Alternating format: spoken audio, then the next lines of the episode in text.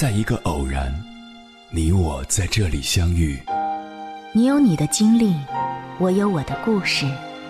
因为彼此的寻觅，我们走到一起。千山万水只为你，捎来谁的秘密？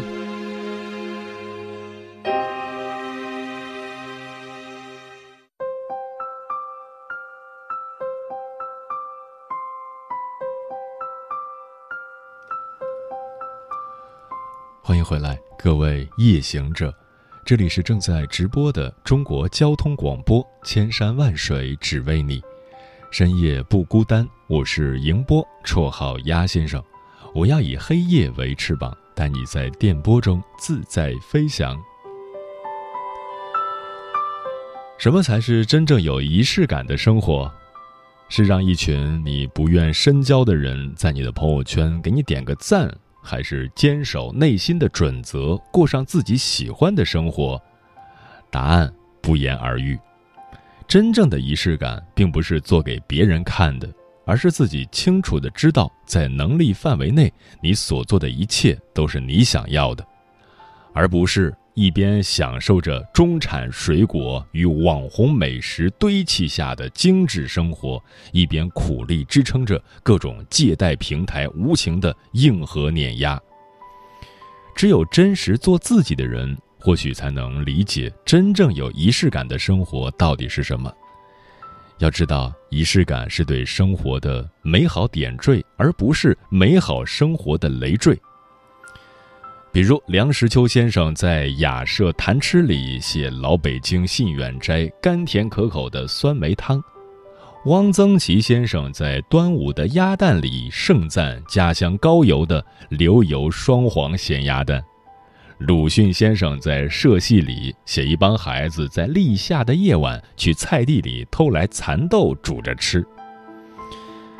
我们常常会以为朋友圈里的高赞图片和溢美之词是对仪式感的最佳反馈，其实，那种充满人间烟火气的喧闹，才是对生活最贴合的解读和品味。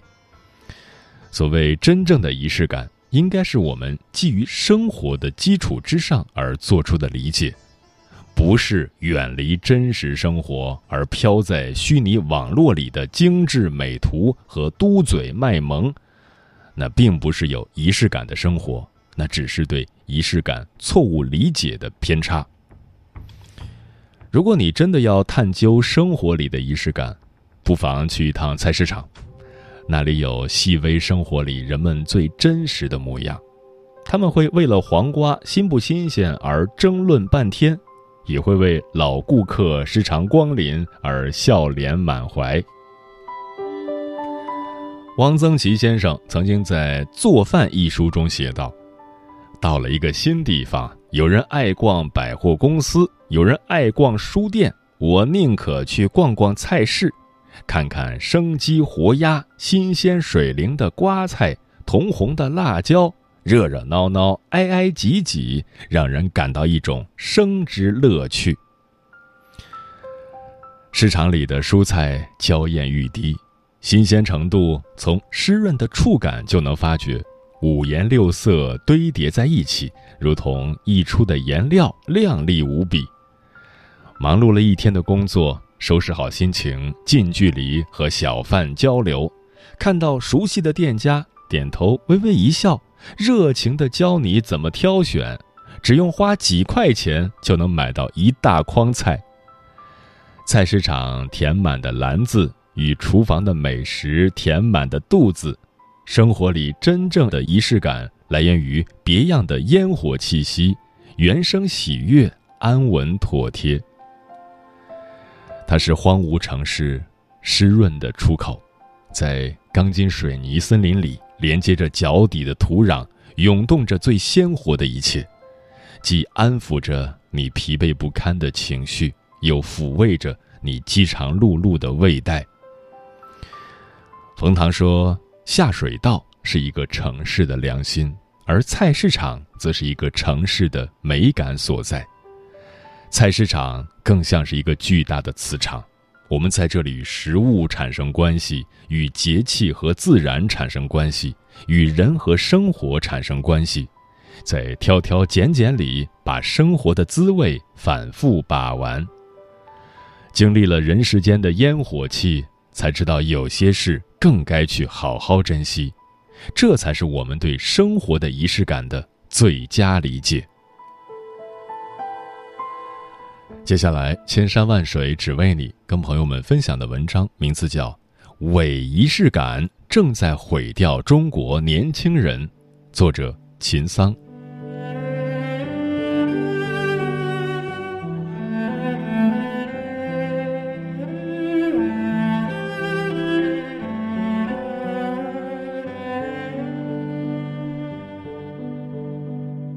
前段时间，南京的高端日料店七本味因为一条宣传视频突然火了。视频中有着二十二年厨师经验的老板，娴熟地处理着三文鱼，精细地揉捏着寿司。他给店里定下了一系列规矩：食物不能打包，点餐没有菜单，不接生客，只能老顾客带新顾客来店用餐，食材必须在端上桌的一分钟内使用。老顾客纷纷称赞说：“即使是豪华酒店的出品，也比不上七本味的味道。”但是视频一播出，却遭到了网友们的群嘲。老板一再强调“七本味”就是吃本味，却在寿司表面挤上篡改食物本味的蛋黄酱。不仅如此，老板在之前制作寿司的照片中，手部有着明显的创口。并且带着手表进行食材的处理。要知道，一名专业的寿司师傅手与食材直接接触，手表很容易藏污纳垢。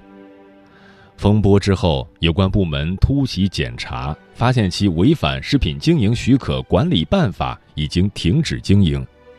在曝光之前，即使人均最低消费要四百，来捧场的顾客也只增不减。不知何时开始，网红店频频冒出，渗透进大街小巷。他们花样百出，用一系列规矩增加噱头，似乎规矩越多越花哨，吃的时候仪式感才越强。奇怪的规矩和作秀般的包装，让一群人宁愿花上几小时排队，也要追求一顿饭的仪式感。很多人告诉我们，生活需要点仪式感。是的，但所谓仪式感，并不是一些虚无缥缈的作秀，吃一顿各种规矩冒着干冰的菜，在周末的午后摆拍一本文艺杂志，不喜欢漫威却依旧跟风花高价看一场复联四，美其名曰生活要有一点仪式感。然而，这些充其量不过是戴上虚伪帽子的伪仪式感，早已经一点一点侵蚀着我们的日常。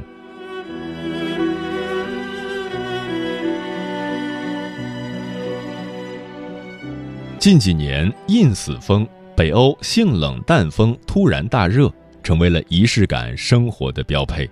散尾葵、星光灯、大理石总是频繁地出现在我们的朋友圈里。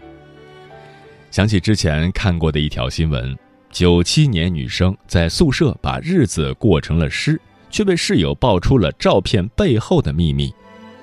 照片里精致的大理石碟子上摆放着巧克力蛋糕卷、龟背叶、小松果在一旁点缀，原本平平无奇的早餐顿时仪式感满满。但看似精致和仪式感的生活背后，却是女生用购买的道具站在凌乱的床上各种摆拍。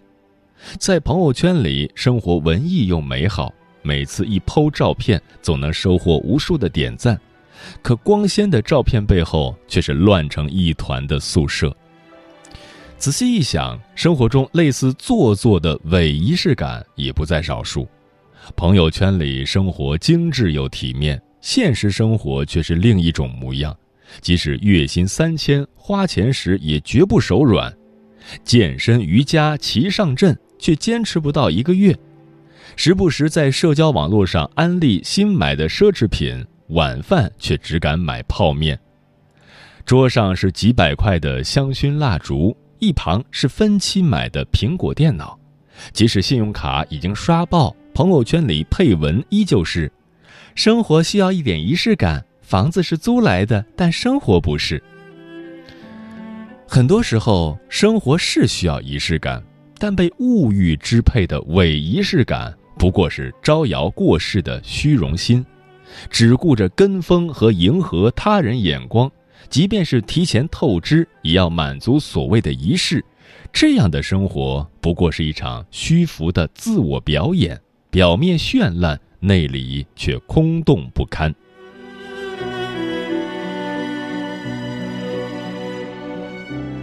仪式感本是让某一天区别于某天的小确幸，伪仪式感却成了他人显摆造作的借口。表里不一的虚伪下，留下的是生活的一地鸡毛。想起之前邻居家因为婚礼的事闹得沸沸扬扬，二人刚凑上婚房的首付，女生却提出要办一场三十万的婚礼，场地要在户外，布置时必须要有她最爱的香槟玫瑰，要求一定是真花。和婚庆公司商量后，对方给出了三十万的数字。即使深知对方的经济条件，女生依旧不屈不挠，态度坚决。一辈子就一次婚礼，为什么不能有一点仪式感？她振振有词地质问男生。无奈之下，男生只好拿出原本装修的钱款，办了这场开满香槟玫瑰的婚礼。在亲朋好友的见证下，新娘一脸满足。本以为新生活会像婚礼一般延续浪漫和甜蜜。二人却开始因为装修的事争吵不休，钱都花在了婚礼上，新房只能简陋装修，连买张新沙发都要等下月的工资。原本不错的小日子，因为一场婚礼的仪式感变得节衣缩食，矛盾剧增。对生活有仪式感，原本只是为了给平淡的生活加一点甜。但超出现实基础的伪仪式感，却让生活一地鸡毛，虚荣一时，最后只会跌得更惨。仪式感原本是一件浪漫的事，而招摇过市的伪仪式感却让人身心疲惫。把面子工程作为衡量仪式感的标准，最后却成为了拖垮生活的罪魁祸首。仪式感让生活不只是生存。伪仪式感却让生活连生存都变得艰难。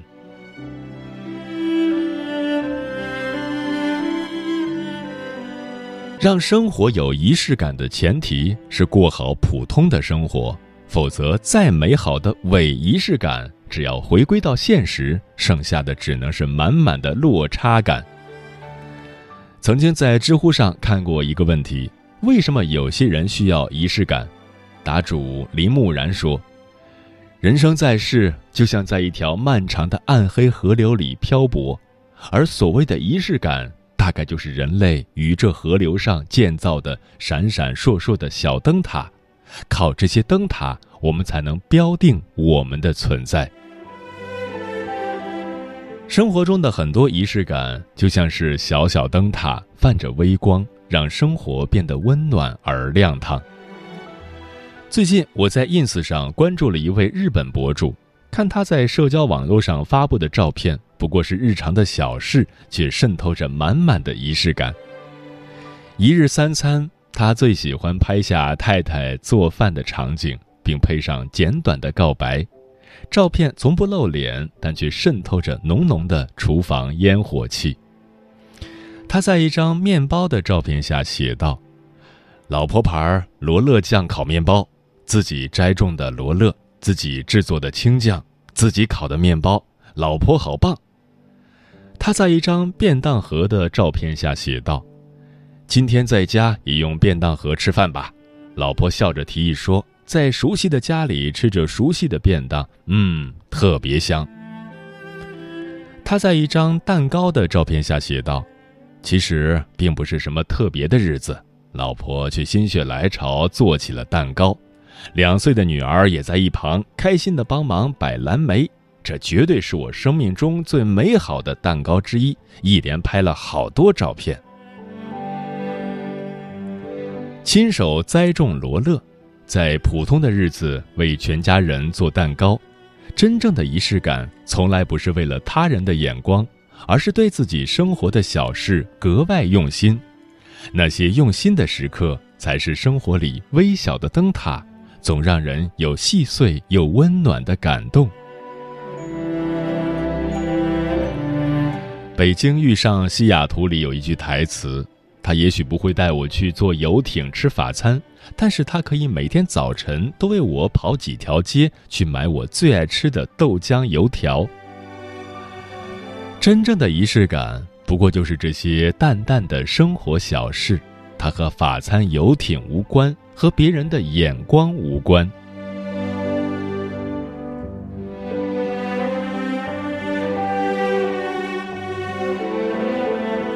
生活需要一点形式主义的仪式感。但真正的仪式感，并不仅仅是买几件漂亮衣服、晒几套网红化妆品，在装潢不错的咖啡厅拍几张照片、读几本畅销书那么简单的事情。真正的仪式感，从来不是为了满足自己的虚荣，而是把细碎的生活也能过得考究，让平淡的日子拥有开出花来的小惊喜。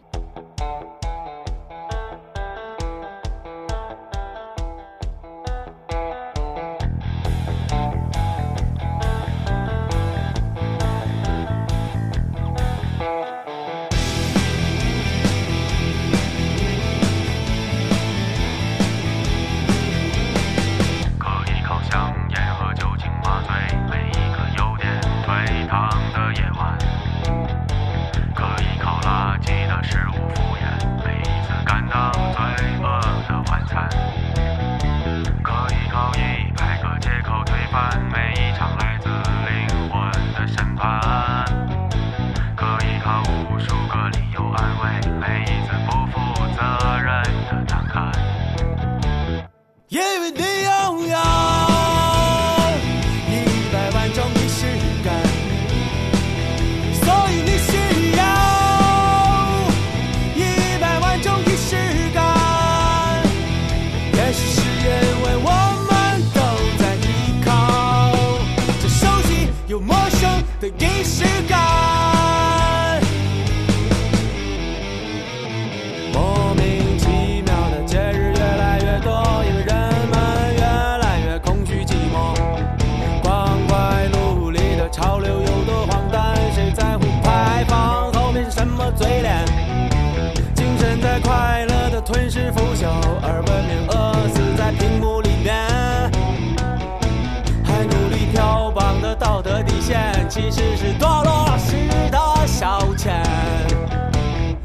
但是你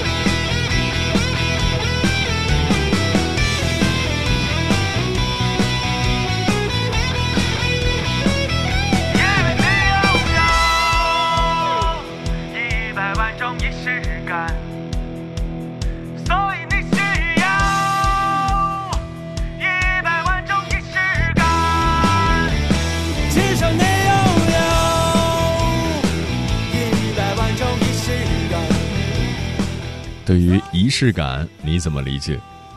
听友人间四月天说，有人说仪式感是伪精致，他们将仪式感曲解为消费主义了。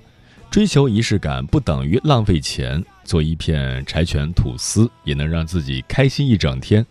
活着本就是一件惹人烦的事，幸亏有仪式感跳出来搅动一波死水，制造无序的有趣，加油鼓励，撩动回忆。